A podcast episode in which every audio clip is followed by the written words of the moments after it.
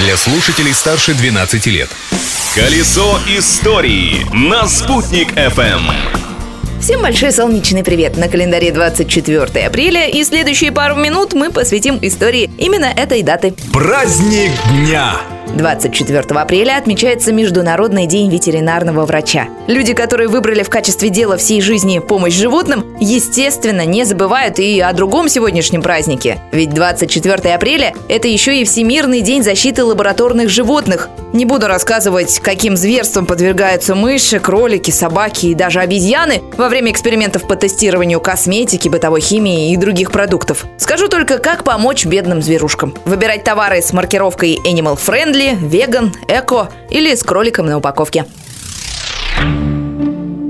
А еще сегодня Всемирный день тайцзы и цигун. Это модное китайское боевое искусство или какая-то древняя техника медитации, спросите вы? На самом деле и то, и другое. Эти две философии помогают держать в тонусе не только свое тело, но и создавать гармонию в душе. Да что рассказывать, тут пробовать надо. Не переживайте, драться ни с кем не придется. Тайцзы и цигун ратуют за мягкую внутреннюю силу.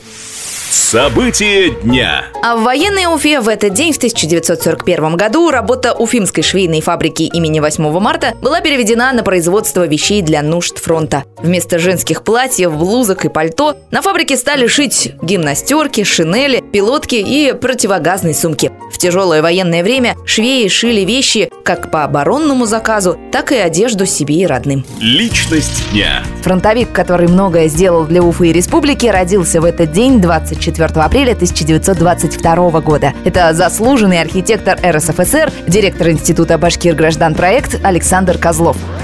Александр Козлов также участвовал в разработке генеральных планов множества башкирских городов – Ишимбая, Нефтекамска, Дюртюлей и Октябрьского. Кстати, город Нефтекамск сначала хотели назвать Орланом по названию близлежащей деревни. Но так как это слово с башкирского переводится как «суслик», что для города как-то не солидно, рабочая группа архитектора Козлова решила соединить в названии города нефть и реку Кама.